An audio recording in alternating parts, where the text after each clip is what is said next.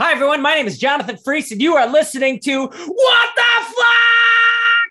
where we talk about topics that have caused so much damage. People don't come to church anymore. I'm the senior pastor of Music of Life Church Appleton, and I'm joined by the senior pastor of Music of Life Church Kimberly, Pastor Joel Swikowski. Hey, Pastor Joel.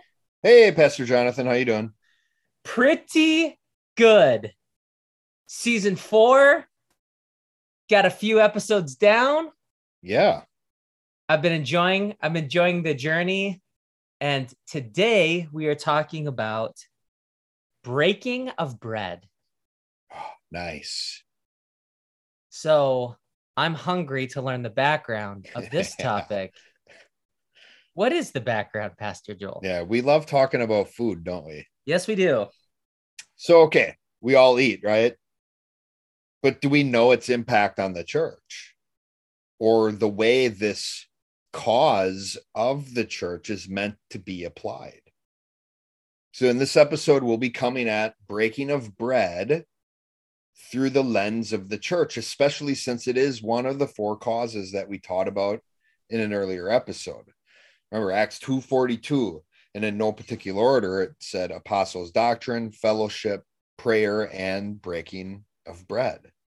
So that's really the background is it's one of the causes of church and it's about eating food. This is it's interesting that we're covering it. I get that this is one of the four causes, so it should be obviously super important. But we're talking about topics that have caused damage. Yeah. So, how has breaking bread cause damage in the church. It's kind of this is an interesting subject. Yeah. So I mean, well, the Bible talks about food a lot, right? So like and for instance, there's an ordinance where we're meant to participate in what is called communion or the Lord's Supper. Yeah.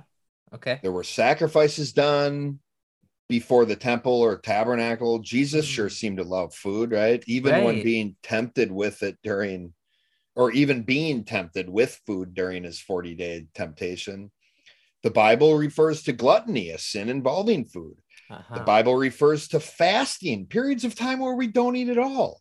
So there are so many different things that involve food. It is seems it does and we know it's a cause of church it does seem kind of like weird that we're talking about this yeah maybe even kind of silly like is this even worth our time to talk about? Like really have people been hurt by the church in this area? But really the conflict big picture the conflict is really around people just being really in- ignorant of how this does impact the church and how this can benefit the church in the way that Christ intended it to so we'll we'll get into the specifics but really the people been hurt mainly by just thinking about food just for the sake of eating and not necessarily the benefit it is meant to bring to a community of believers. Got it. Okay and that and then that makes sense looking back on like the old testament and stuff like that where there were there were tons of uh, guidelines about yeah. what to eat and how to eat and when to eat and all of that. And then bringing up the fasting is an interesting point. So this must be massively important to have so much focus of the Bible be on that. Yeah, right. Okay, so usually when we're talking about these topics, we have uh, this conflict impacts the church and it forms kind of two distinct sides. People who are more focused on the rules and regulations and others who are focused on more freedom. So can we go over what this looks like and the strict side pastor joel? Yeah the the strict side so it's funny you you mentioned the old testament with all these laws and guidelines and limitation after limitation after limitation about the food you could eat, the food you couldn't eat, when you could eat it. That would have been a great example of the limitation side, right? Mm. Where it's like we require people to eat certain food on certain days. And that that can happen in some denominations yet when we talk about you know, not eating meat on Fridays during Lent or Sure. you know, there there's situations like that. But what we see really in the church is the strict side is is really seen eating food for the sake of eating. Like come to church, have something to eat, and the only benefit you'll receive is the physical nourishment. You know, church picnic, potluck, refreshments. It's about the food, nothing more. Mm. But this gets real dodgy, and where the where the strict side can be damaging is when the churches or pastors do this a bait and switch. Oh, I have an event at my church and draw people in with a meal, and you have to hear me preach or evangelize. Now, it's not wrong to have a meal where you also preach.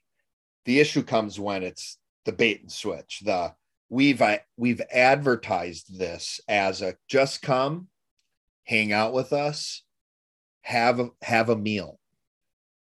But then you show up and the next thing you know somebody's bringing you through the romans road or somebody's trying to convict you of your sin or preaching the bible at you. Trying to tell, trying to sell you a timeshare. yeah it's a christian timeshare right yeah the thing is though those timeshares are less hypocritical because at least you know You're when you going in go- and you're going to get a pitch, right? Yeah, you're going to you're get gonna- pitched. you're going to get pitched something and if you think you're smart enough to turn down the pitch maybe you'll get to hang out at the ski lodge for a couple days Nice. the issue here is when you know when it's the the bait and switch is you don't you're being you're being manipulated into something you didn't agree to ahead of time Totally. Wow, that's awesome. So, how do these people support the strict perspective with the Bible? well i just argue i'm doing something for your benefit i'm preaching the word of god but really you look at acts 2 46 through 47 it says and they continuing daily with one accord in the temple breaking bread from house to house did eat meat did eat their meat with gladness and singleness of heart praising god and having favor with all the people so i could use that verse to really emphasize this point of i'm supposed to do this Right. the bible tells me to do it and i can use that as a rationalization, a rationalization for the manner in which i do it Mm. but even if i would tell you to come and eat and then do the bait and switch you should be happy that i did that right i'm preaching the word of god to you so again it puts the burden on the other person and really the benefit ends up being to the person preaching the person evangelizing because now I get to feel good about me being a doer of the word. Forget about whether or not it was for, at your expense because it's really easy to rationalize. I can take something, what the Bible says, focus on the what, ignore the how and why, and I can use that to feel good about my own walk with God, Mm. even if it's at your expense. And unfortunately, a lot of times when these bait and switch are happening, the people come and they eat a meal, and then a lot of times, whatever message they're hearing with it may or may not even be the apostles' doctrine, which is one of the other causes of church. It's like, come, eat, hear me preach, and be happy about it. I fed you. You owe me. Wow, but it is it's they're feeding people, which like you said is a right what. They're they want to help people. I mean, hopefully they want to help people. Um I imagine some people could be doing it to alleviate their conscience, but it is a it's giving a meal for people or wanting to deliver the gospel in a deceptive fashion. Right. Right.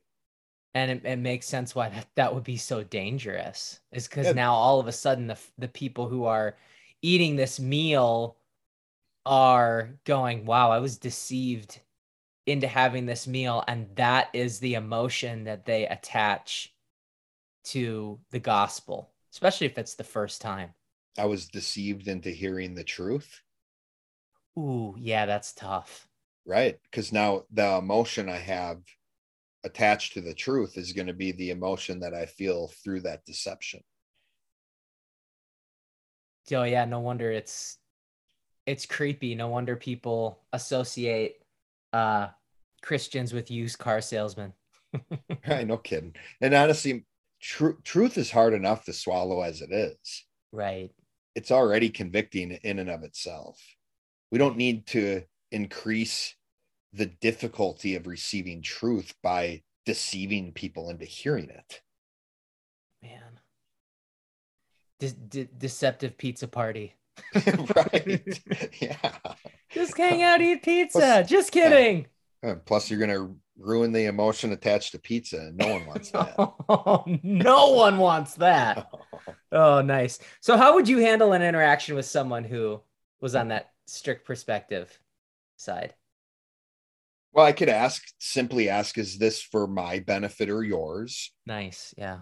I could ask, what is the benefit of breaking of bread to the church? Again, kind of similar to in this area, a lot of times what we're doing is asking people to define the concept or the term that they're using.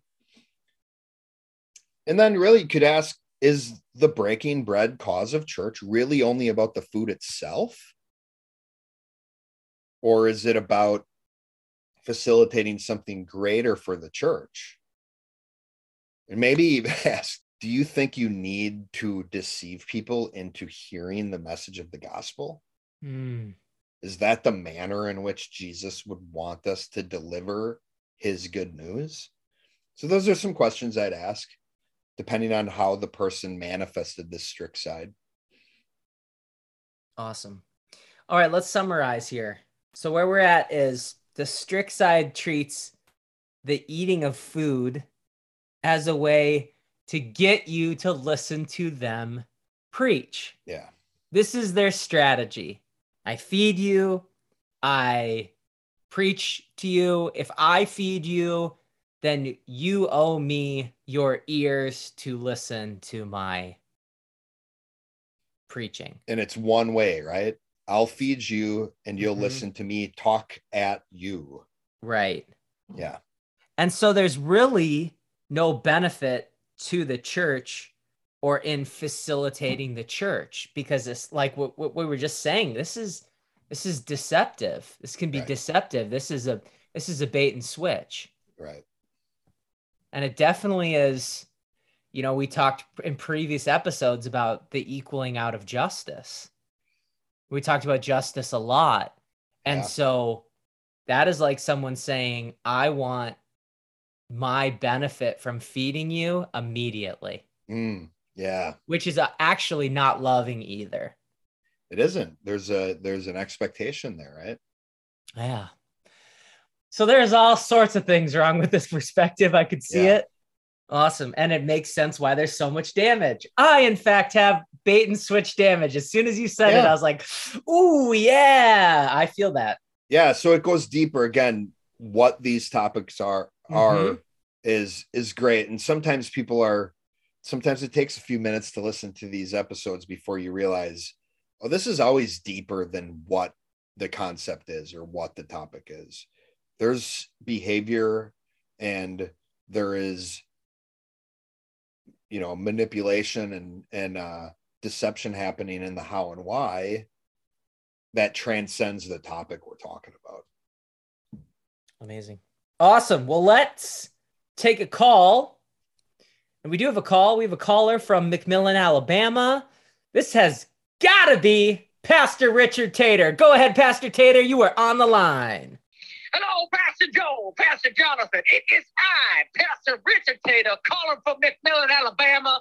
How y'all doing? Just wanted to let you know that I am, in fact, the largest pastor of the largest church in McMillan, Alabama. Now, when I say largest pastor, I don't mean width wise. I mean, you know, like in enthusiasm and uh, uh, uh, uh, uh, uh, joy of the Lord to be here with y'all.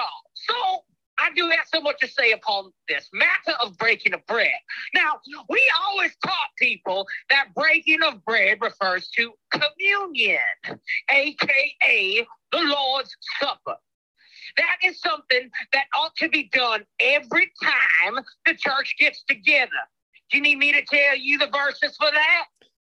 No, we don't. thanks though and and really we love your enthusiasm pastor tater and i agree that communion is an example of breaking bread because it came from the last section of the last supper it was the afikomen the dessert bread eaten after the supper however before that moment before the dessert bread was eaten jesus broke bread and ate a meal with the disciples. Hey, did Jesus do all four causes of church during the Last Supper? Hmm. He did. So you are saying that Jesus did all four causes of church and had communion? Yes. Well, thank you, gentlemen. This has been an enlightening phone call, I must say. I'm going to hang up and listen to the rest of this great show. This was my favorite podcast. To hate. God bless.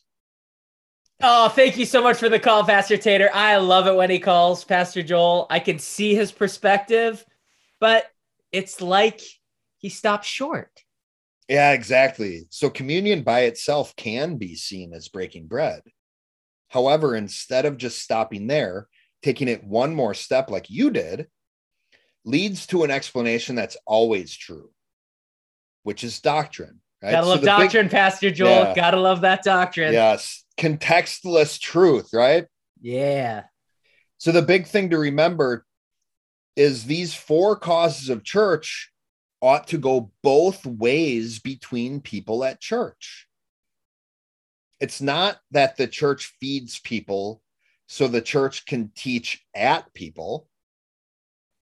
Whatever explanation a person has for these four causes ought to go both ways. Like fellowship, right? The sharing goes both ways. Right. With breaking of bread, you eat and I eat. I feed you and you feed me. It's sharing at the physical level it should go both ways, not just the church providing a meal for you and not just the pastor preaching a message at you. Wow. Right. Not I'm full, then I feed you. We eat together. Interesting. Together. Nice. Now let's talk about the loose side, Pastor Joel. What's the other perspective or the opposite perspective on the other side? The loose side is always going to be this perspective that avoids tension. I want to feel good. I don't want others to feel bad. And with breaking of bread, that would be even with what they eat. And how this is manifested, this cause of the church would be I give food to the poor. I feel good when I do that.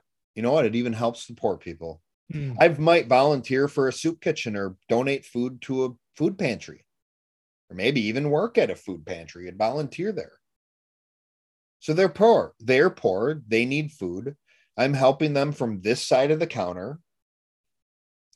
But the issue comes when I'm not sitting down with them to eat together. Oh man, this is baller.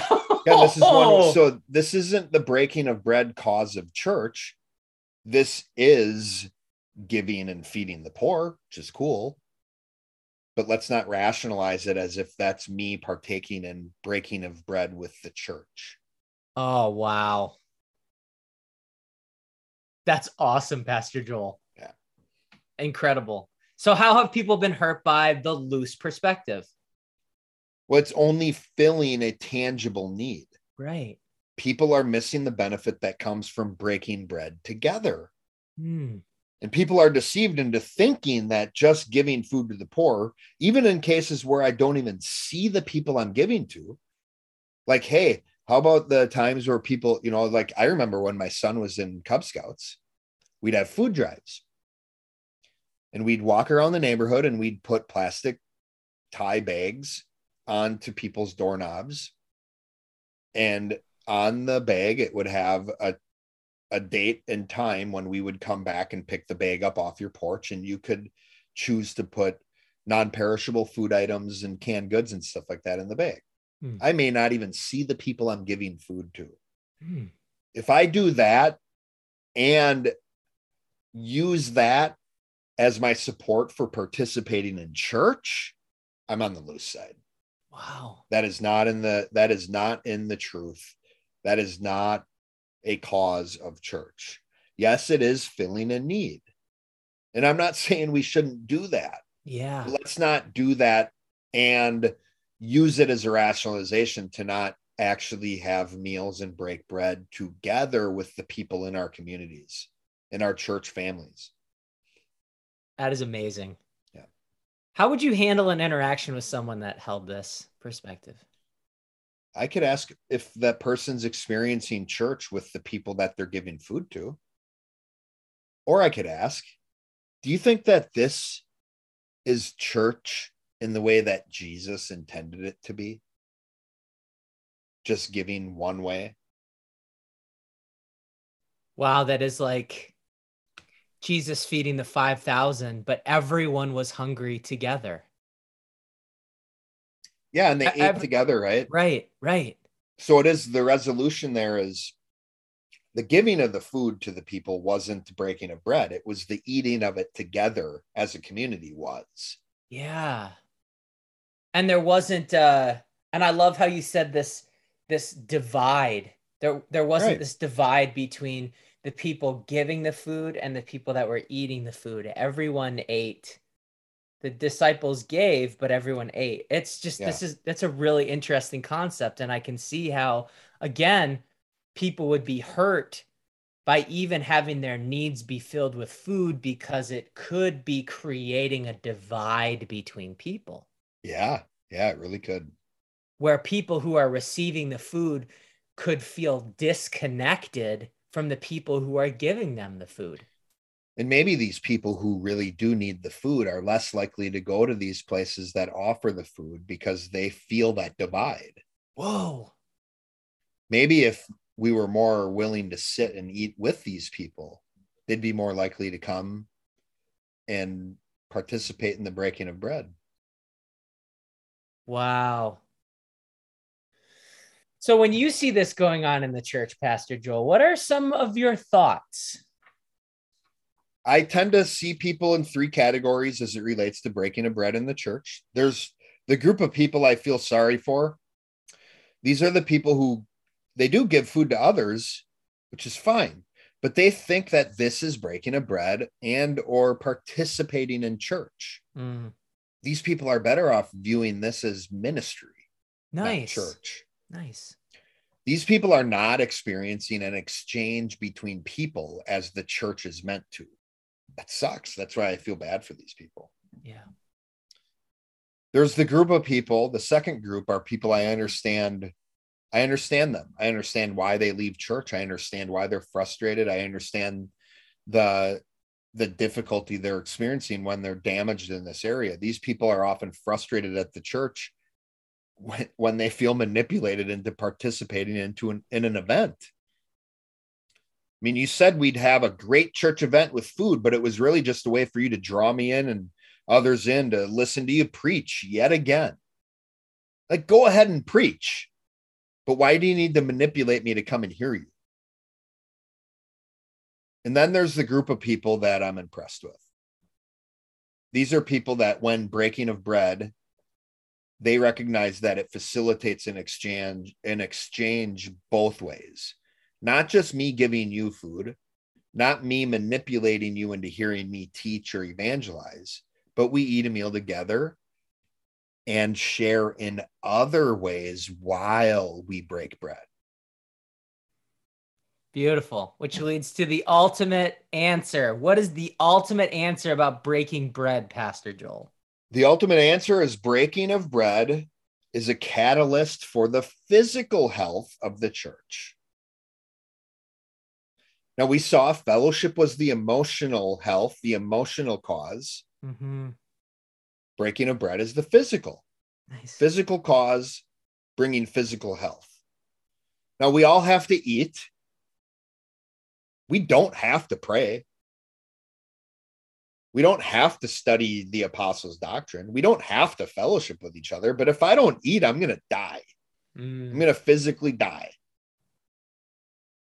So let's take opportunities to dine together. Together. Hmm. So when I look at the Acts church, the four causes of church as a whole, those four causes are drivers, meaning I ought to focus on these four together more over time with the community of believers I'm a member of. Nice. But when I start separating out each of these four causes in and of themselves, the perspective shifts a little bit.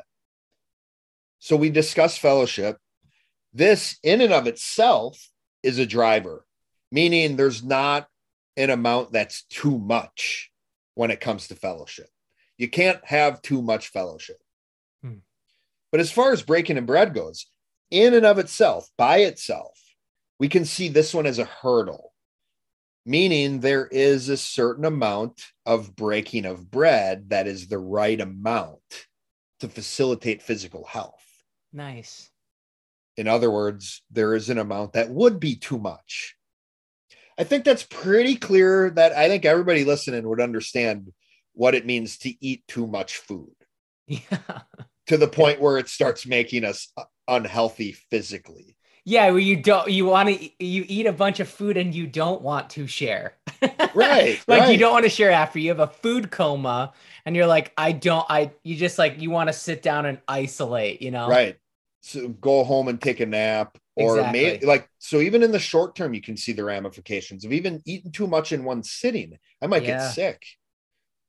But even eating too much long term and making a habit out of it can really det- be a detriment to my long term physical health. I might end up dying, physically dying earlier because of my eating habits. Yeah, develop an addiction and Right. yeah. So there is a right amount.